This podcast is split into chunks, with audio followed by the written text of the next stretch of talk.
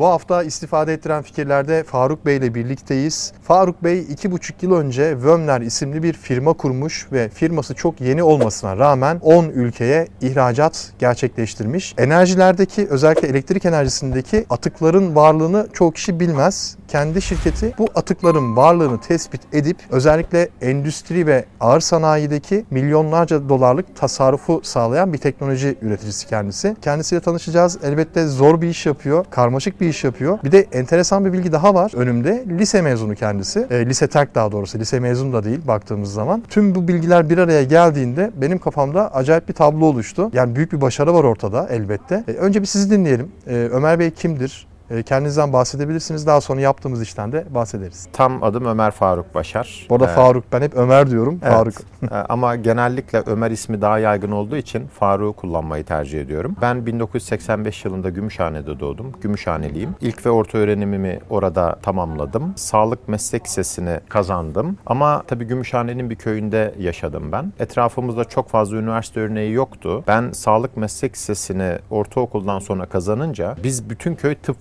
fakültesini kazandığımı düşündük ve çok sevinçliydik. ben de büyük bir e, mutlulukla, memnuniyetle tırnak içerisinde davulla, zurnayla e, Gümüşhane merkeze taşındım ve orada sağlık meslek lisesine başladım. E, Gümüşhane merkezde aslında benim bir teknisyen olacağımı ve tıp fakültesinde olmadığımı öğrendim. O yıllarda da aslında e, liseler 3 yıldı. Ben 4 yıllık liseyi kazandığım için biraz da bu algı oluştu. Hani e, daha iyi, daha uzun gibi. Sonra bunu öğrendim tabii. Yani aslında ben üniversiteye gitmedim. Bir e, meslek lisesindeyim ve teknisyen olacağım. İlk yardım acil bakım teknisyeni. Bu biraz e, demoralize etti çünkü hayallerde üniversiteyi okumak vardı. İkinci sınıfın sonlarına gelmeden birkaç ay önce ben artık liseye gitmeyi bıraktım. Babamla konuştum. Dedim ki böyle böyle ben hani bunu yapmak istemiyorum. Bu bölümü okumak istemiyorum. Ben aslında doktor olmuyorum ve benzeri. Aslında doktor olacağımı düşünerek gittim ama doktor olmakla da mutlu olmayacağımı fark ettim. Babam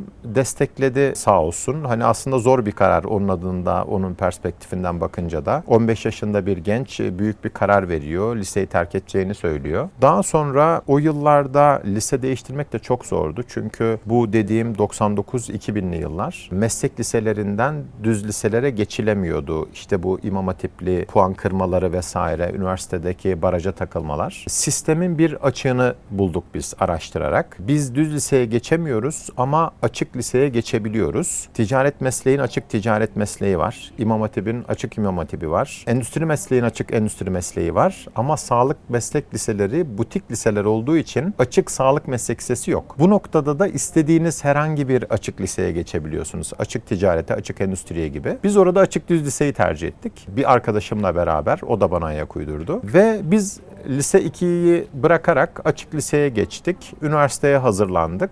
Bir yandan da açıktan düz liseyi bitirdik. Sınavlara girerek e, emekliliğe çok yakın yaşı gelmiş insanlarla beraber. E, açık liseyi bitirdik. Üniversiteye hazırlandık. Ondan sonra üniversite sınavına girdik. Benim bu yolu seçerken en büyük motivasyonum hani e, çok tabii şeyimizi bilmiyorduk. Potansiyelimizi bilmiyorduk. Yani ne yapıp ne yapamayacağımızı da bilmiyorduk. Ben kendimi şöyle motive ettim. Yani en kötü ben dişimi sıkar, gece gündüz çalışır, e, sağlık mesleğin e, yüksek okulu olan Sağlık Meslek Yüksek Okulu'nu teknisyenlik yerine teknikerlik bölümünü kazanarak hani bir tık daha üst hiyerarşiden başlayabilirim motivasyonuyla girmiştim bu yola. Ama e, zaman içerisinde 2 yıllık e, teknikerliğin hayalini kurarken doğuda 4 yıllık bölümleri kazanabileceğimi gördüm deneme sınavlarında. Üniversite sınavına yaklaştıkça da daha böyle batıdaki okullara girebildiğimi fark ettim. 2002 yılında üniversite sınavına girdiğimde hiçbir denemede alamadığım kadar yüksek puan aldım ben üniversite sınavında. Bazen talihsizlik e, genç arkadaşlar tam tersi olurken bende pozitif de lehim oldu.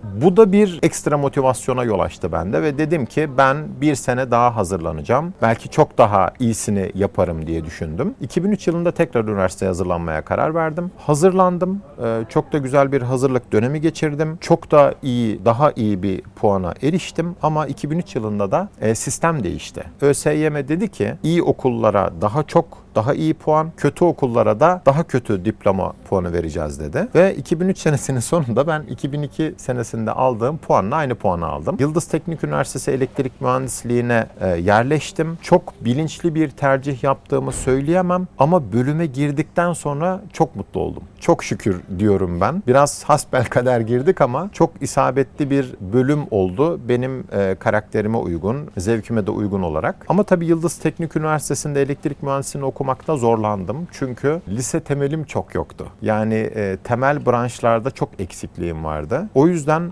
bölümü biraz geciktirerek bitirdim. Son verdiğim iki derste fizik ve matematikti. Yani bu dersleri vererek, birinci sınıfın derslerini vererek mezun oldum. Ama üniversite hayatım boyunca da part-time olarak çalıştım. Yaklaşık 5 yıl çalıştım. Elektrik süpürgesinden buzdolabına, klimadan cep telefonuna, e, başlangıçta anketörlüğe, Türkiye'deki ilk formülada e, tercümanlığa varana kadar böyle parça parça birçok işte çalıştım. En son e, uzun vadeli böyle bir elektronik markette çalışmıştım. Onun bana çok faydası oldu. Çünkü o kapıdan içeri çok farklı insanlar giriyor. Yani huylusu, huysuzu, mülayimi ya da egolusu diyeyim. Hani çeşit çeşit insan giriyor ve her bir birey de kendi cebindeki parasını harcıyor. Yani kendisine ait bir harcama yapıyor. Orada çok çeşitli insanlarla e, karşılaştım ve bunlara bir ürün satmaya çalıştım. İhtiyacı olan ürünü belirlemeye çalıştım ve cebindeki parasını tabii bunun karşılığında almaya çalıştık. Bu iyi bir eğitim oldu. Özellikle benim gibi Anadolu'dan kalkıp İstanbul'a gelip bu kozmopolit hayata giriş yapmaya çalışan birisi için ve üniversite mezuniyetimin akabinde de o satış e,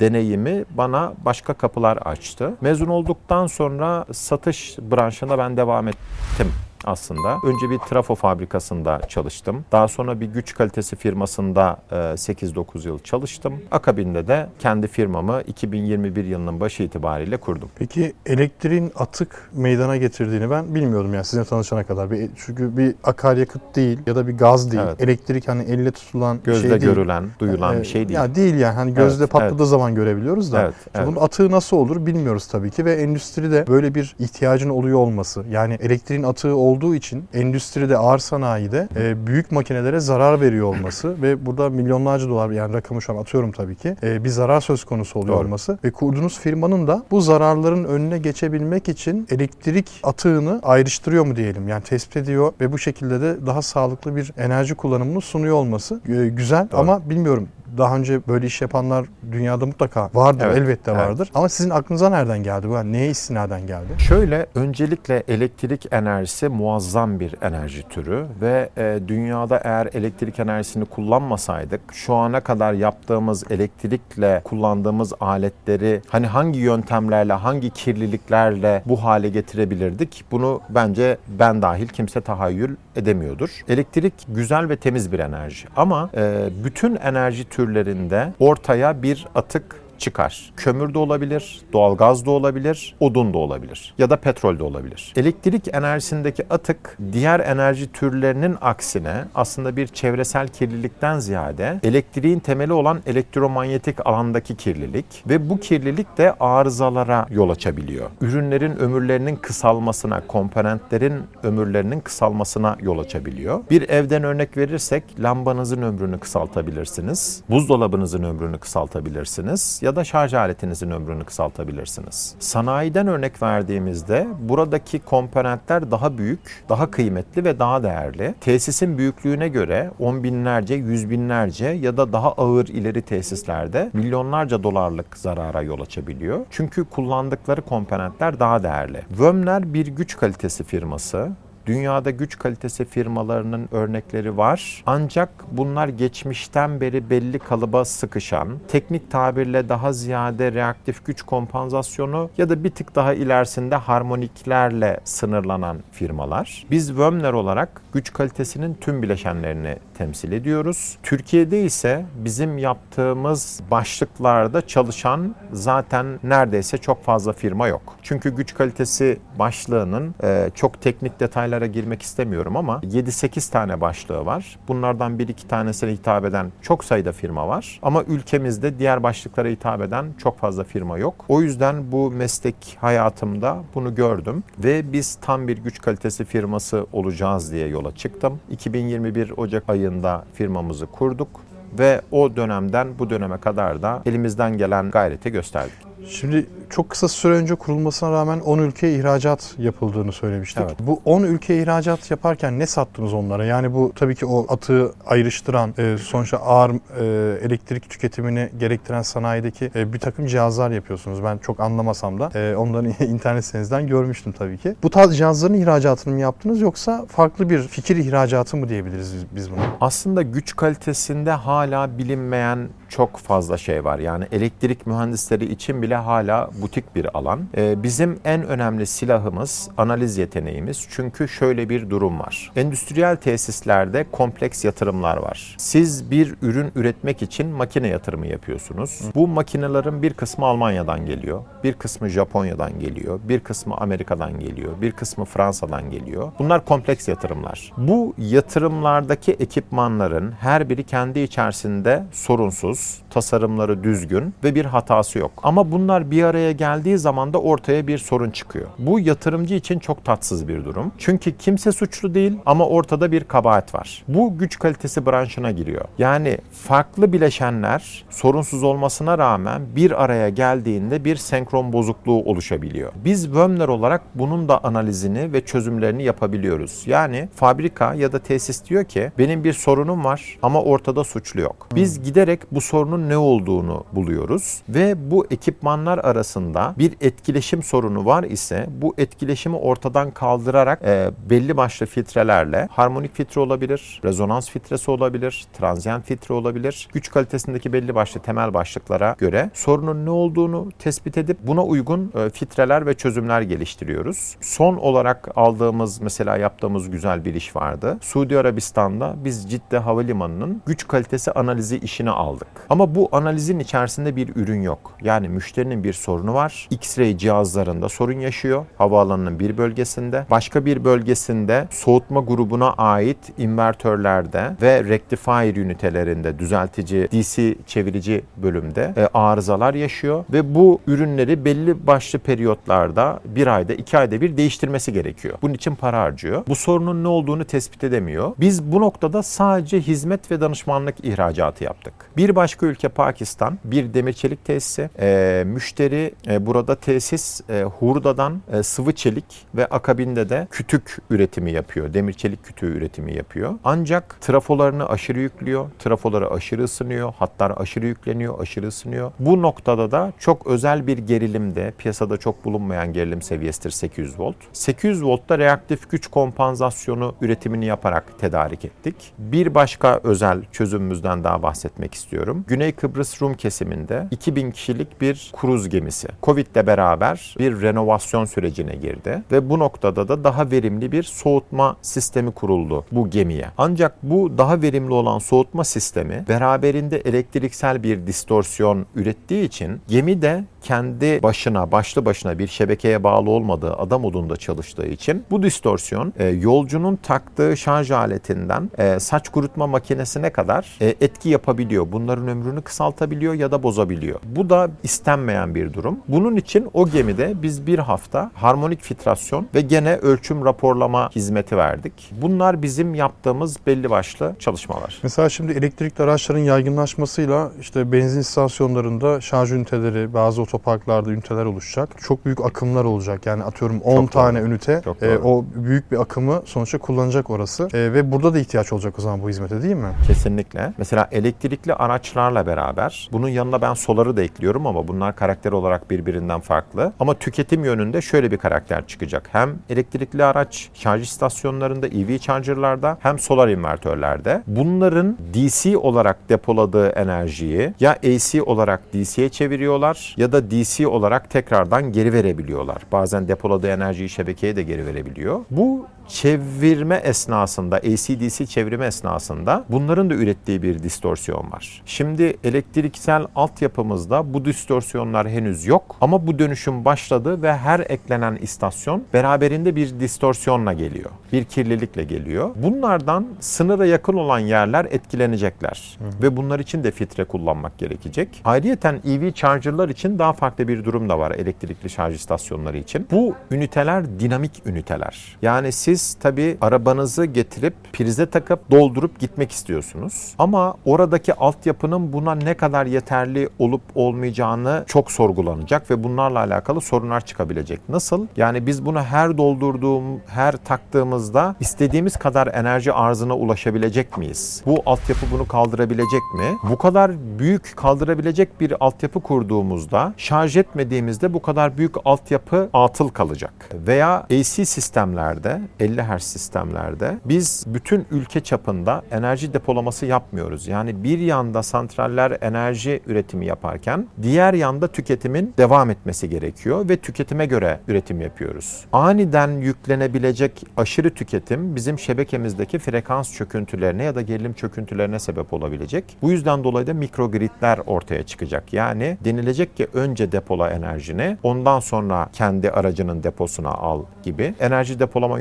yöntemleri çıkacak. Bunların her biri birer distorsiyon sebebi olacak. Bu noktada da biz Vömler olarak zaten buna odaklandık ve ülkemizde bu noktada öncü bir firma olduğumuzu söyleyebilirim. Mikrokobi olmamıza rağmen bu başlıklara odaklanan ve bunlara özel filtreler ya da çözümler geliştiren ender firmalardan bir tanesiyiz. Bunlar için filtre tedarik edebilen de şu an tek firmayız. Ha, çok iyi. Peki e, daha böyle kullanıcıya indiğimiz zaman yani kullanıcının kullanabileceği bir hizmet çözümü gibi düşünecek, düşünecek olursak örnek bir senaryo yine elektrikli araçlar üzerinden gideyim daha anlaşılır olduğu için. Şimdi wall charger'lar var, duvar şarj aletleri Evet. var. Vestel mesela üretiyor. Türkiye'de Evet. üretiliyor. Evet. İşte 12-13 bin liraya bir tane wall charger işte DC hızlı şarj ünitesini Doğru. satıyor. Diyor ki ben diyor bunu senin evine ya da işte apartmanda oturuyorsan otoparkına e, bunu elektrik e, santralinden alacağım bağlantıyla bağlarım. Sen de aracını şarj edersin diyor. Şimdi elektrikli araçlar tok giriyor, girdi ülkeye. Girdi derken Türkiye'de zaten. evet. Tesla girdi. Sayıları artacak. Birçok Belki de markada da var. bir- birçok marka da var. Çinliler de geliyor şimdi. Çeriler geliyor vesaire derken tahmin ediyorum 5 yıl sonra Türkiye'de yüz binlerce elektrikli araç olacak. Doğru. Şimdi her apartmanın belki girişinde, belki otoparklarında, belki işte o DC duvar şarjlarını kullanmak istemeyip de e, camdan kablo atıp da hadi bununla arabamı şarj edeyim diyenler de çıkacak mutlaka ortaya. Evet.